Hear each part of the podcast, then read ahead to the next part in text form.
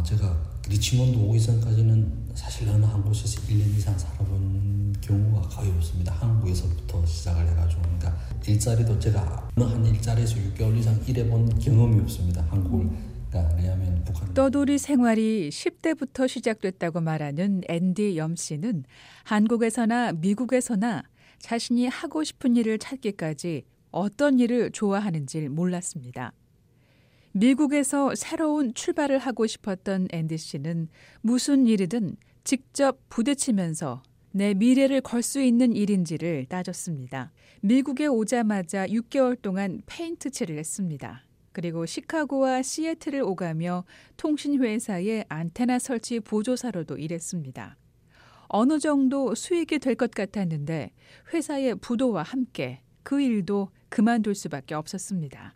그리고 다시 구직 활동을 시작한 앤디 씨.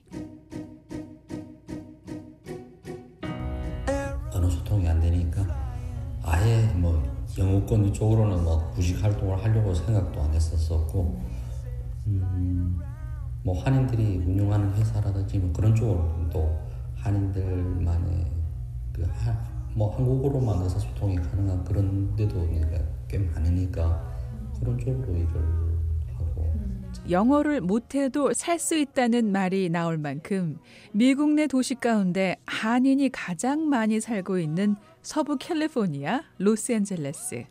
앤디 씨도 한인 지역 신문의 광고란과 인터넷 검색도 한글로 그리고 한인 업주들을 찾았습니다.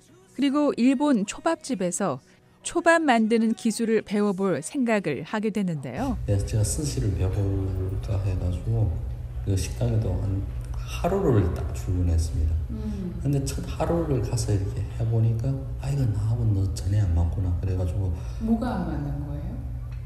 그 가만히 서가지고 뭐 이렇게 손님들 상대를 해가지고 뭐 서빙 처음에 그런 것도 스시를 배운다고 하면 그것부터 배워주는 사람이 거의 없거든요. 그러면 음. 체계적으로 바닥에서부터 뭐냐면 서빙부터 시작을 해가지고 나중에는 자리가 되면 어느 정도 음. 그 스시 보조도 할 수 있고 보조를 하면서도 얼마 정도 이렇게 그 기한이 지나야 음. 뭐 스시도 배워올 수가 있고 뭐 그런 거 같더라고 근데 첫 하루 가서 이렇게 손님들 상대로 서빙도 시키고 하는데 그런 걸 해보니까 이건 나하고 도저히 안 맞는다는 생각이 들더라고 그래가지고 그날 아마 그게 오후 2시인가 3시에 이렇게 출근을 했는데 저녁에 9시까지인가 한다고 했는데 제가 그거를 마무리를 안 하고 못할 것 같다고 하고 그만두고 나왔었거든요. 하루 이틀 견뎌볼까 생각도 들지 않을 만큼 음식점에서 서빙을 하든 요리를 하든 자신이 할 수 없는 일이라는 판단이 어느 때보다 빨리 들었습니다. 지역 광고지를 다시 살핀 앤디 씨. 그리고 사이딩, 일하면서 배우실 분이라는 문구로 구인 광고를 낸 건축 공사 현장을 찾아갔습니다.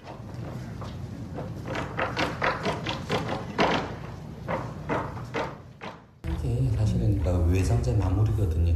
음. 어 그리고 제가 그때 갔을 때는 그분은 그러니까 그 낡은 집을 그러니까 외상제 오래된 걸 벗겨냈든지 아니면 그 위에다 던진 핀다든지 그런 일을 하다 보니까 음. 뭐 그런 걸 하면 뭐 준비 작 가지 뭐 이렇게 많 그런 많거든요. 뭐. 처음 일주일은 시키는 일만 했습니다. 가져오라면 가져가고 합판을 자르라면 자르고 치수를 재라면 치수를 재는 시기였습니다. 그리고 저는 한 한 달째부터는 제가 직접 뭐 웬만한 건다 했었거든요. 아 그게 네. 이게 교육을 시키는 게 아니라 어깨 너머로 그렇죠. 배우는 네. 거예요. 그렇죠. 아니고 현장에서 내가 다 터득을 해야 되는 거거든요. 음. 그리고 뭐 하시는 분들이 가끔 가다가 아 이거는 이렇게 뭐 치수를 잰다 하면 이거는 이런 방법으로 재야 된다, 뭐 저런 방법으로 재야 된다, 뭐 그런 뭐 그런 거에 대해서 조금씩 가르쳐 주면 그걸 내가 얼마나 빨리 터득하는가 하는 게 중요한 거거든요.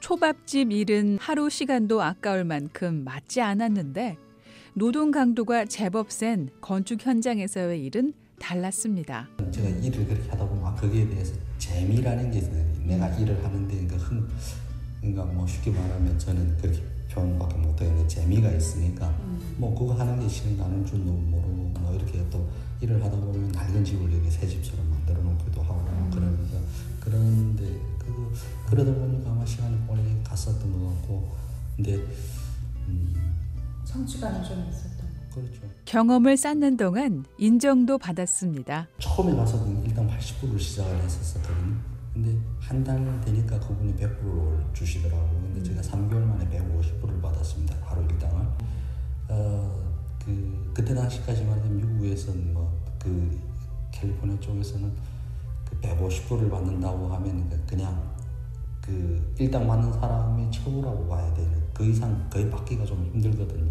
그러니까 뭐 근데 그래도 한 150불을 이렇게 한, 한 개월 만에 그분이 알아서 이렇게 주시다니까 제가 뭐 혼자서 할 수 있는 거는 거의 다 하고 하니까 어그 혼자서 하실 수 있는 부분은 실력이 어느 정도 됐던 거예요. 내가 혼자서 알아서 뭐 누구 관여를 안 해도 저는 뭐 시작부터 끝까지 다 할 수 있다고 봐야 되는 거죠. 웬만한 기술은 어깨 너머로 배워도 전문가처럼 해냈습니다. 일도 적성에 맞는 것 같았습니다. 벌이도 제법 남들에 비하면 썩 괜찮았습니다. 그런데 1년이 좀 넘고 앤디 씨는 이 현장에서도 떠날 결심을 했습니다. 먹고 살만은 한데 자기 사업으로 한다고 해도 앤디 씨가 생각한 노동만큼의 벌이는 안 될 거라고 생각했던 겁니다. 앤디 씨의 구직 활동은 계속될 수밖에 없었는데요. 역시 지역은 로스앤젤레스였고 냉방기기, 에어컨을 설치하는 회사를 찾았습니다. 일단 전화로 인터뷰를 먼저 하고 일주일 동안 일하는 것을 보고 임금을 책정하자 제안했던 앤디 씨. 첫 번째 현장에서 에어컨 설치 기사를 도와 일했습니다. 한 일주일을 일하고 그 한 얼마 정도 있으면 되겠냐 얼마 정도 받기를 원하냐 그래가지고 일단은 나는 뭐 그때 원하는 그 금액이 한 이 정도는 받아야 될 것 같다. 그리고 얘기하니까 그쪽에서도 또 순순히 아그 정도 줄 수 있다고 그러고 얘기를 하더라고 요 그게 아마 시간당 한 17불 얼마 이렇게 받았었거든요 그 정도 선은 어떻게 정하신 거예요?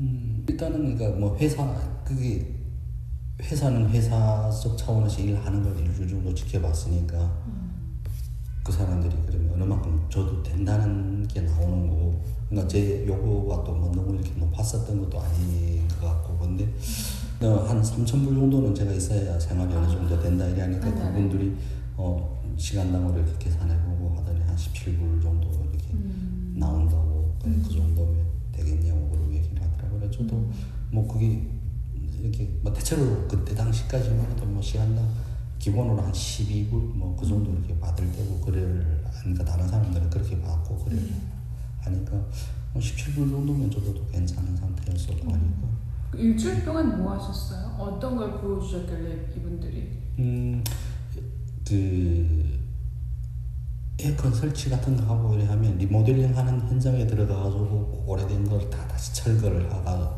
하고 새 것도 이렇게 뭐 새로 해야 되는 부분도 있고 이래 하는데 제가 같이 이렇게 그 일하시니까 뭐 한국말로 하면 사수분이신가 네, 그 그분이 일을 하는데 호흡이 잘 맞았었거든요. 그리고 음, 그러다 보니까 그분이 되게 recommend를 잘 해주신 거지. 그러니까 그 잘 평가를 해주시고 아,